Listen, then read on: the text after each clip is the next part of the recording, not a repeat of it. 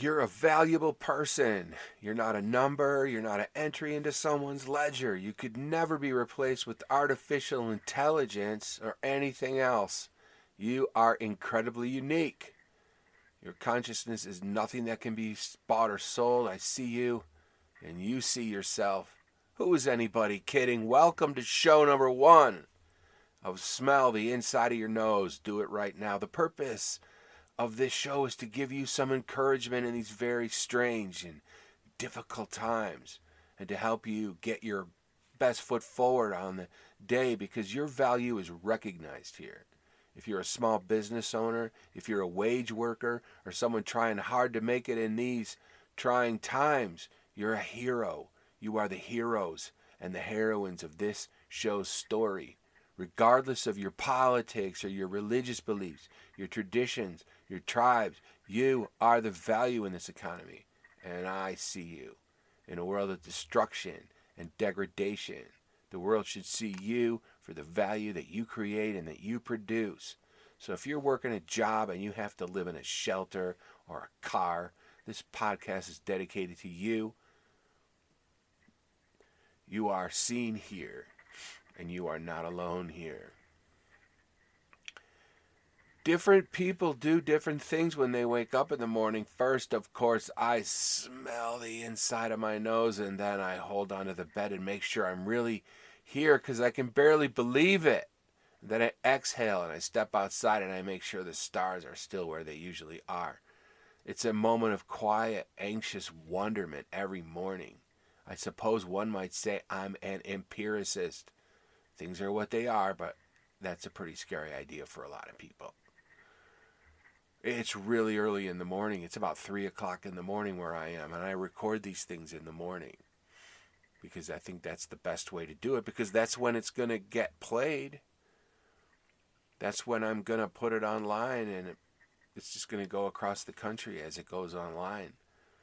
On today's show, this inaugural show, I want to discuss some things about the pyramids something practical about the pyramids and how it relates to everyday life. This is a subject, like many of the topics discussed on this show, that will integrate practical and whimsical conjecture, theory, and experimentation with thought. What if, what ifness, what if, what if, what if efficaciousness, what ificity, a lot of that on this show. If there's an ad in this version, it's going to be right here. So I'll be right back. Okay, thanks for sticking around. If you want to leave a comment, there's a way to do that. If you want to like have your comment read in the Friday feedback show, which I do, which I'll prepare on Thursday nights and then you know put out on Friday morning. So you go to buymeacoffee.com forward slash smellcast. And if you do that and you pay, I'll read your comment on the show on Friday. And if you leave a comment at my Substack, commercialherschel.substack.com, and I think it's a really good comment, I might read it anyway, even if you don't pay. So it's kind of like a lottery system if you don't pay. But if you pay and you're positive and you're encouraging and you're not divisive and you have a good attitude, I will read your comment for sure 100% on the Friday feedback show. I'm building a sub I'm building a podcast here and you know, it's a shoestring operation, a bootstrap operation, so you know, I've got to I've got to uh, build a business. So it's you can go to buymeacoffee.com forward slash smellcast there's a couple of membership opportunities there. Like there's the Easytopian membership, and there is the Two Minutarian membership, and you can read all about those memberships at Buy Me a Coffee forward slash Smellcast, or you can go to my Substack at commercialherschel.substack.com. That's the best way. You should sign up there and get a free um, subscription, and that will put you on the mailing list, and you'll get all the updates, and you'll get access to all of my crazy writing that I do. You can go to Rumble, because I'll be putting this on Rumble. I'll be putting it on a range of other little formats, as many as I can think of, to try to build my audience. Those are all great. But if you want to make sure 100%, then you pay for a comment. So, like a Rumble rant or a Rumble contribution or whatever those are called, things like that. Um, there will be no super chats because I'm not using Blueit Tube and I'm not using any social media. Um, I just think it's too toxic. Those media sites, those social media sites, they're kind of like a bad parent. You know, they they invade your privacy, they waste your time, and they sabotage your future. I just don't want to help out with that right now. They need to have a timeout. But you're welcome too to share any links that are related to the topic, any book references, anything you like. Um, and hopefully, if I really like your comment, I'll read it on the air. But if you're, but remember, all your paid comments will 100% be be read uh, on the feedback show. Um, so for this show, I'm going to use an image that you'll find posted at my Substack, commercialherschel.substack.com. You don't need to go look at it, but it's there in case you want to do that. I might be, I might be able to post that in some other places too. So if I can post it in the Rumble, if I can post it in the buymeacoffee.com forward slash smellcast, I might do that. You'll easily find it. I'll be talking about a building principle that many of us, if we're lucky enough to learn it in the building trades, know. It's a principle called the pyramid or the pyramidal principle. Now, one thing to remember about this show, too, you know, just because we caught NASA in a couple of fibs and just because everything about outer space can't be understood, that does not mean that the world is flat. NASA lies does not equal space is fake. Okay, so what we're talking about today, you know, pyramids and gravity, and the fact that gravity comes from the center of the earth and pulls everything into it across the sphere that we live on. So I'll describe this image, this very simple concept I'm describing. And if you're a builder, you should understand this, especially if you're a bricklayer or a stonemason or a framing carpenter. You probably already know this. And if you don't, shame on whoever taught you. So let's just get into some basics. You know, construction of a building starts, of course, with the foundation, and then there's the corners. The corners are built up, and the walls between the corners are filled in. So it starts with the corners. You build a corner up four feet high. You go to the other corner, you build that corner up four feet high.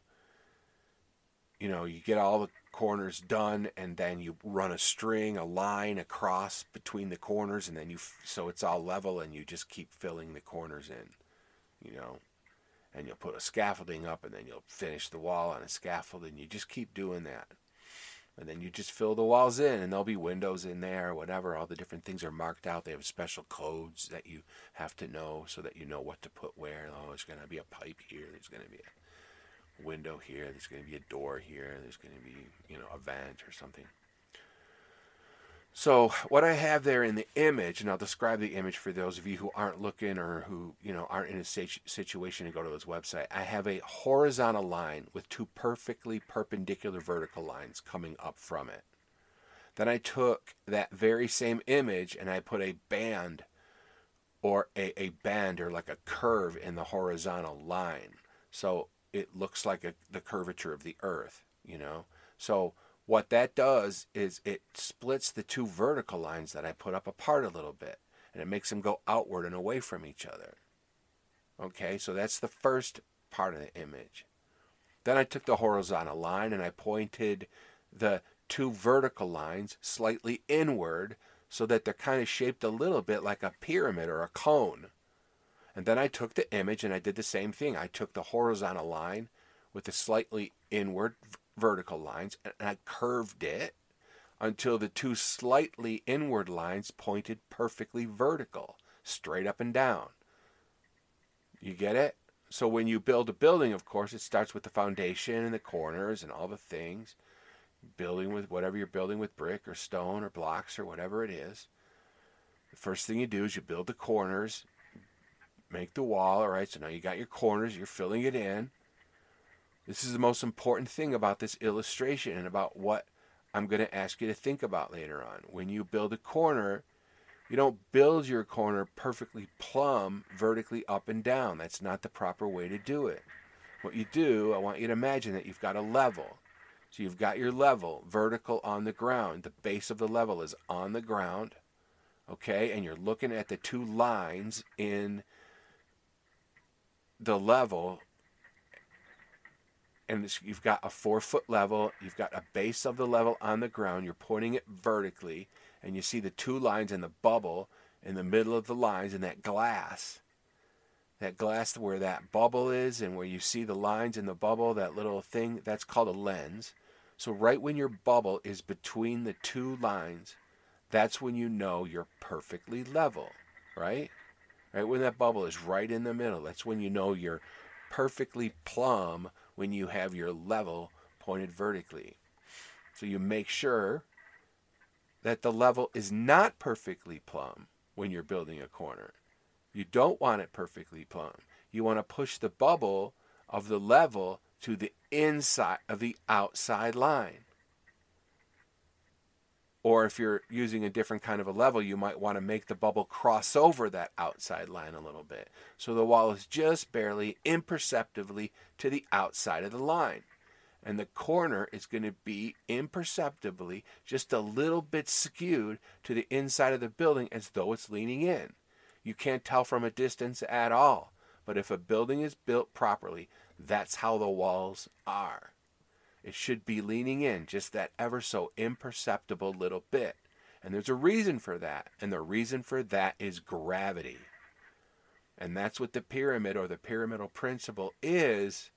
It has to do with gravity and using gravity as a tool to hold your building together. Gravity is your building's friend, it holds it all together, it hugs your building and it pulls it together from underneath like if you do the, if you build the building right. So you're going to use gravity to push the building together so it doesn't fall apart over time. Why? Because the earth is curved and the gravity is coming from the center of the earth since gravity comes out of the center of the earth, if you build your wall perfectly perpendicular so that it's perfectly square from the horizontal foundation straight up in the air, then actually over time gravity could push the building apart. It could push the walls apart. Think about it. Not necessarily, but pos- possibly, and it happens, and you can tell. So you have to compensate for the curvature of the earth and point those corners just so imperceptibly inward. I know that sounds weird, but that's the right way to do it. That's going to help you use gravity as a tool to help hold your building together. It's one of the most important tools you have in the building trades.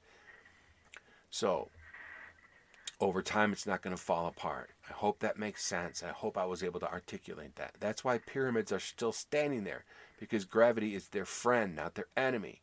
So if you do a perfectly plumb line from the foundation of your building straight up, and you're building the four corners, these four corners should get pushed apart by gravity. So you have to tilt them in a little bit. That is something that's done on every floor of the building. Each floor is built just imperceptibly inward, just a little bit, all the way to the top. Great. The great here's another great thing to think about too is if you look at older buildings where they have a lot of relief work, back in the old days when they did real work and the people's trades and skills were appreciated, there'd be relief work at the top floor hanging off the top of the building like gargoyles and like all kinds of stuff like protruding bricks and stuff like that. And it looks like they're sticking out. It looks like they're protruding. They're really not because the floor is made smaller and everything's leaning in to the center of the building. Like I said, they lean everything inward so that gravity holds it together and so that when the stuff falls down, it doesn't land on people's heads. It's a really important thing to remember. It's kind of like you don't want to fall asleep while you're driving. It's the same. It's the same. Builders have to think like that. Those are very important things to remember when you're building a tall building. So let's talk about how that affects the pyramids and how that explains essentially why the pyramids have been here for so long.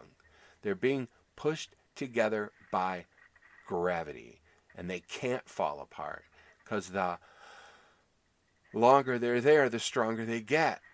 Do you see the point?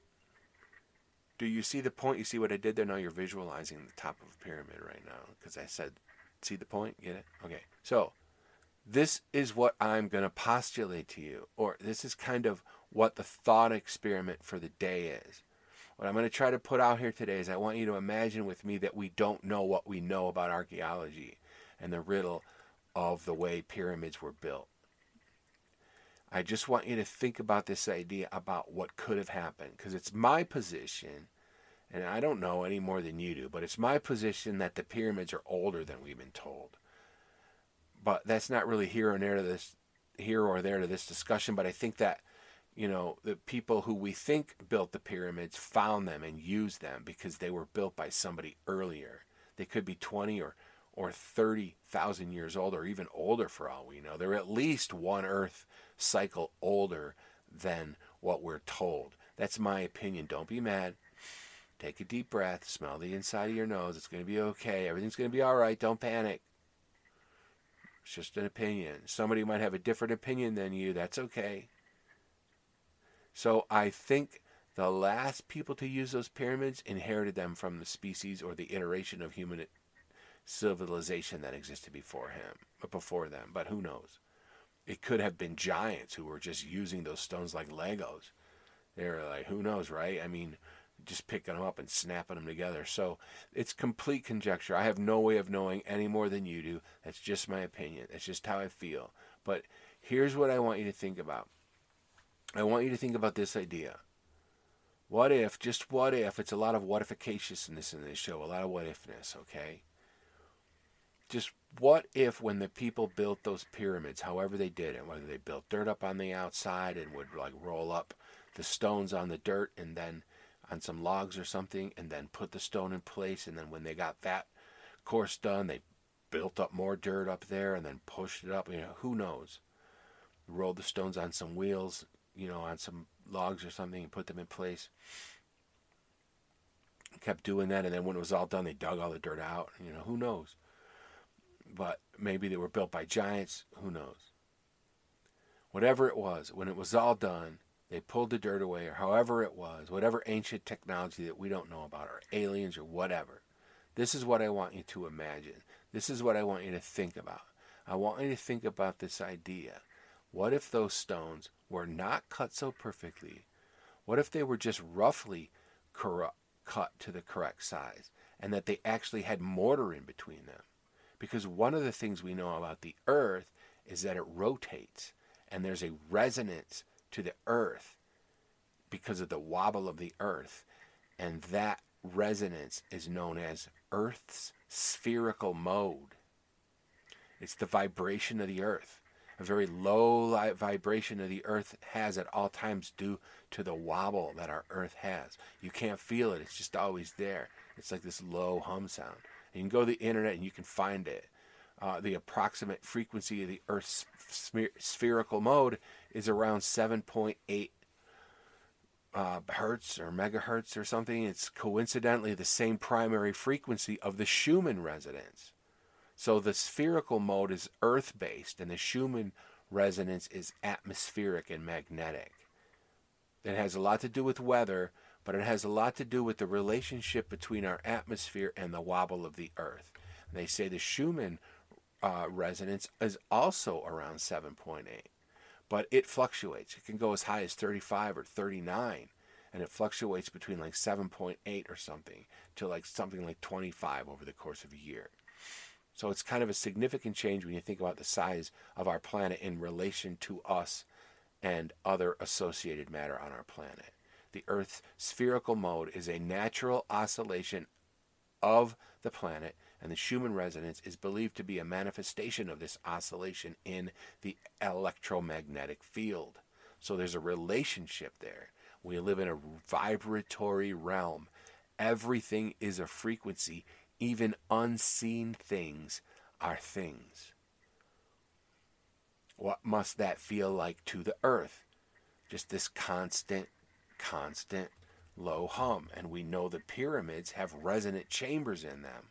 And some people think that at some point in time, when the earth was pointing, when the poles of the earth were pointing in a different way, that those pyramids might have been used to generate magnetic energy or electricity or have some kind of a some kind of a significance to the resonant chambers that are in there. So it means those chambers are constantly resonating too, perhaps. So what say we suppose that in between all those giant rocks at one time when those pyramids were first built, that there was mortar in between them, and that they were placed like normal buildings, or there were there was more between them, like like bricks and blocks and stones in the way that we build things today, or mortar. You could call it mud. Some people call it mud, but generally it's known as mortar. Then over time, as the spherical mode and the Schumann resonance continued to vibrate the earth, it squeezed down all the mortar and crushed the mortar just over time, and the dust fell and eventually gravity pushed those pyramids together until the stones were touching. And then it continued to do that for another 10,000 years. And every day, every second goes by, a little bit more vibration, and a little bit more vibration, and a little bit more vibration, and a little bit more vibration. And it just grinds the stones together. What if gravity over time ground those stones together ever so slowly till eventually they were touching the stones started touching because all the mortar was gone. And then over time, every day, every second, every millifraction, they just fused completely flatly together. They just vibrated together ever so slowly, as though they were cut that way. And then over time, the erosion on the outside made the outside smooth. So maybe they weren't smooth on the outside. What if that happened? Imagine that. Do a time do like a time lapse in your head about the about the pyramids what if that happened? It's just a thought experiment. It's not even a theory. I just want you to think about how time has made the pyramids stronger.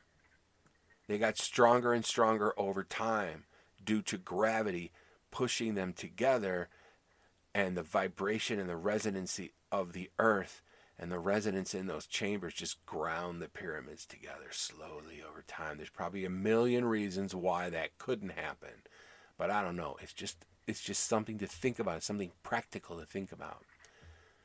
The purpose of this conversation is to get you thinking about buildings. Look around at buildings and look at how they're built. Look how a lot of newer buildings are built compared to the older buildings. Look at how buildings that were built in 1890 are still standing there like bomb shelters. And some buildings that were just built in 1990, some of them are already being condemned, and I'm not exaggerating. Just think about it. Like, just think about what if the pyramids were ground together over time because gravity was the most important tool to hold them together. So then, you know, when they go into the pyramids, they go inside them. They're airtight. They're all closed off, and they've got to dig and find the openings, and they've got to like tear to pull the rocks out and go in. How did all the dust get in there? Don't they always say how there's dust inside those pyramids? When they find them, there's like silt all the way, you know, from you know maybe two or three feet of four feet of silt all over. How'd that get in there? What's that silt from? Is it from the mortar being ground down? And the stones being ground together as the pyramid got pushed together over thousands of years? I don't know. I have no idea. They're airtight though very often. How's the dust going to get in there? They have to go through these little tunnels and they have to pull the rocks and see what's inside. Hey, look, let's go in there. And there's dust all. What's this dust all over? What's this fine silt all over everything? If it's airtight in there and there's no way for it to get in there, why would it be there? Where did it come from? They talk about it like it's a mystery. What's this dust? I wonder if it's there. I'm not saying I know. I don't know. But it's worth thinking about. I just want to suggest that we think differently about things. That's the purpose of this show, is to try to shake some ideas loose, especially practical things, like building things and making things and accomplishing goals and thinking forward and using time to your advantage, thinking about how things are affected over time. Boy, I have a Christmas show coming up. sometime next week I'm going to do a show about Christmas presents, and I hope you'll tune in with your whole family on that one. Because so, but thank you so much for listening here. There's if there's an ad in this version, it's going to go right here, and then when I come back, I'm going to ask you a question about something related to this little talk I gave, something for you to think about throughout the course of the day if you have time. Okay, thanks for hanging around with me. You know, you can go to commercialherschel.substack.com to see the image I put up there. You can go to buymeacoffee.com forward slash smellcast. You can go to Rumble. If you'd like to leave a comment that I will read on the Friday feedback show, I will read any paid comments, 100% guarantee that I will read them. Please leave any references like links and book references, ideas for other listeners and for me so we can learn some things together over time.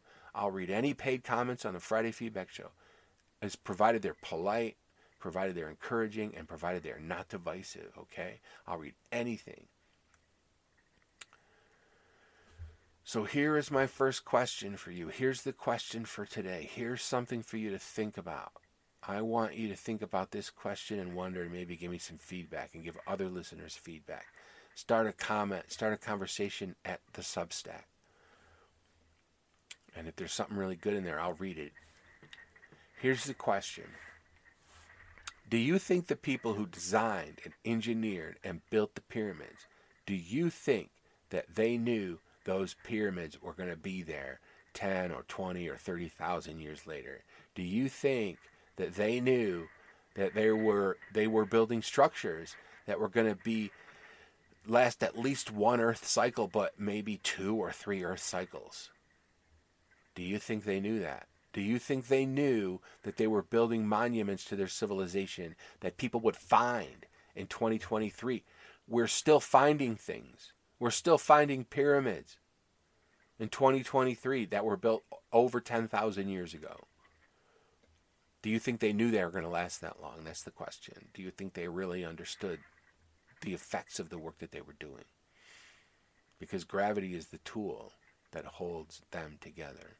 What do you think? I'd like to hear your opinion. So thank you so much for listening today. And here is the conclusion for the show. This is how the conclusion goes every day.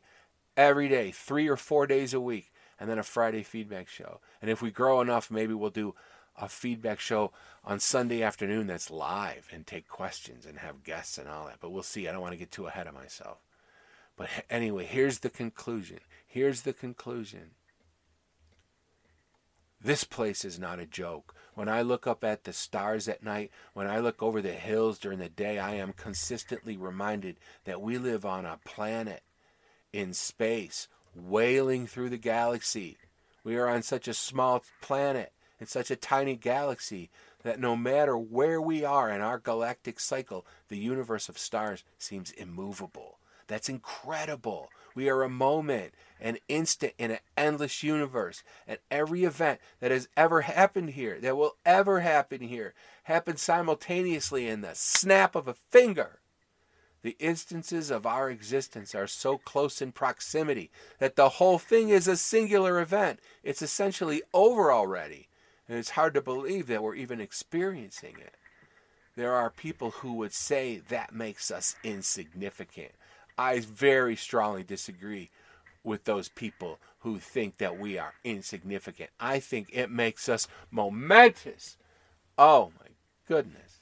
We are conscious beings who can observe ourselves. We are consciousness observing itself. You are each refractions from a single source of light.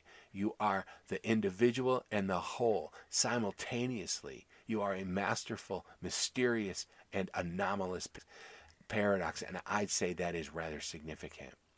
In the context of the time that our galaxy is here, and in the infinitesimal millifraction of time that we each have within that context, the reality of your consciousness and your power to observe and manipulate matter, to use space, the essence of your energy and your planning and the use of time that you have in this three dimensional plane, the influence of your refraction of the source is immeasurably exponential and expands as far as you are able to observe into the universe. You are a rare and luminescent jewel that can shine on itself from within itself. You are significant beyond the perception of anyone else. Shine on yourself, shine on others, and what an honor that you shine on me. Now, smell the inside of your nose. Do it right now.